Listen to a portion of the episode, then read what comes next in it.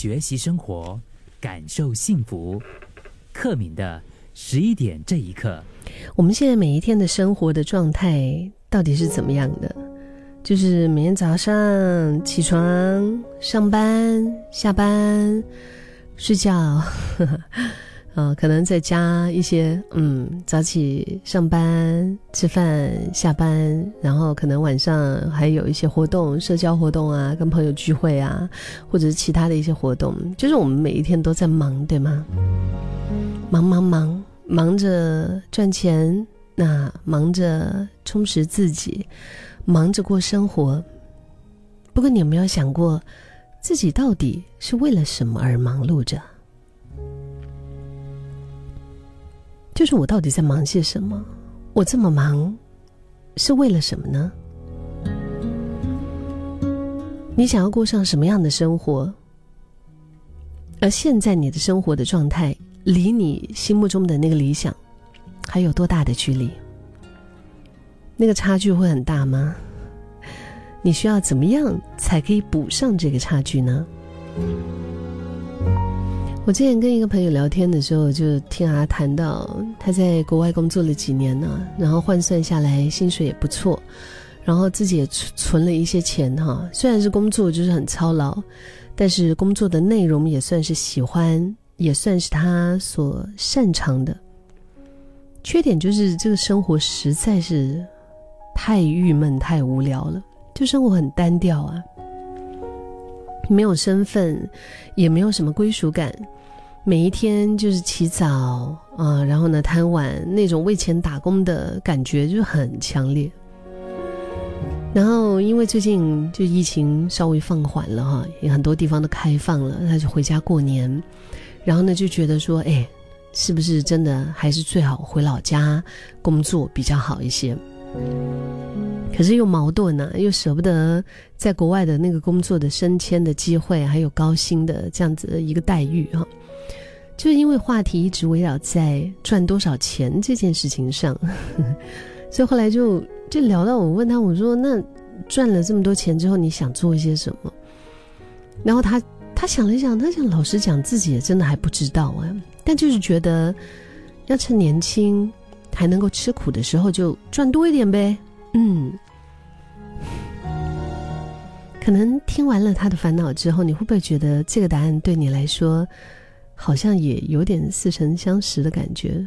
就是对啊，我也不知道到底我赚这么多要来干嘛，但是就觉得反正现在趁我年轻，我还能够赚的时候，我就赚多一点先呗。嗯，不知道为了什么而奋斗的人生，其实这个心是很难安定下来的。就是如果我们对未来的生活没有想象，那么现在你所有的奋斗都可能无关紧要。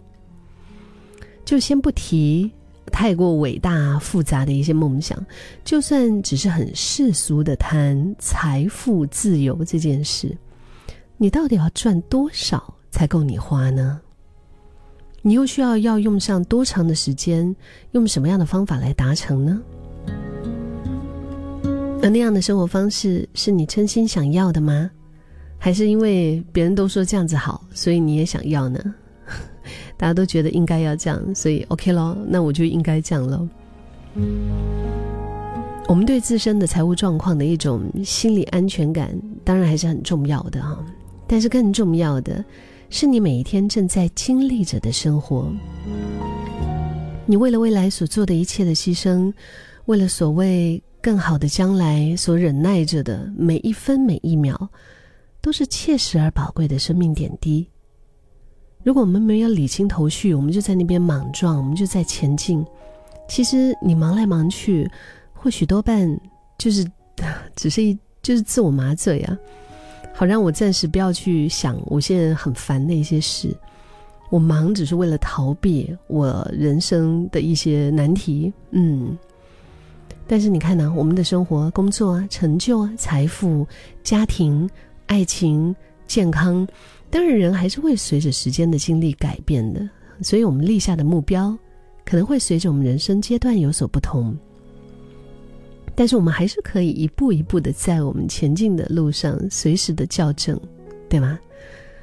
就是可能在达成和错过之间，比对出偏向我们更喜欢或者是更讨厌的一个结果，然后我就知道我要什么了。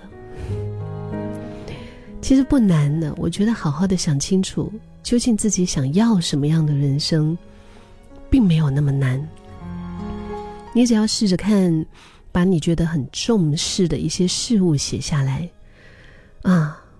你真的重视的是什么？你拥有了哪一些，还欠缺了哪一些？而这些对你来说意义又各自是什么？就是大概我们这样子一写下来之后，慢慢的理清之后，就比较容易真的找得到最佳的一种人生的组合状态。有位作家小野哈，他有说过：没有目标的努力叫忙碌，有目标的努力才叫做奋斗。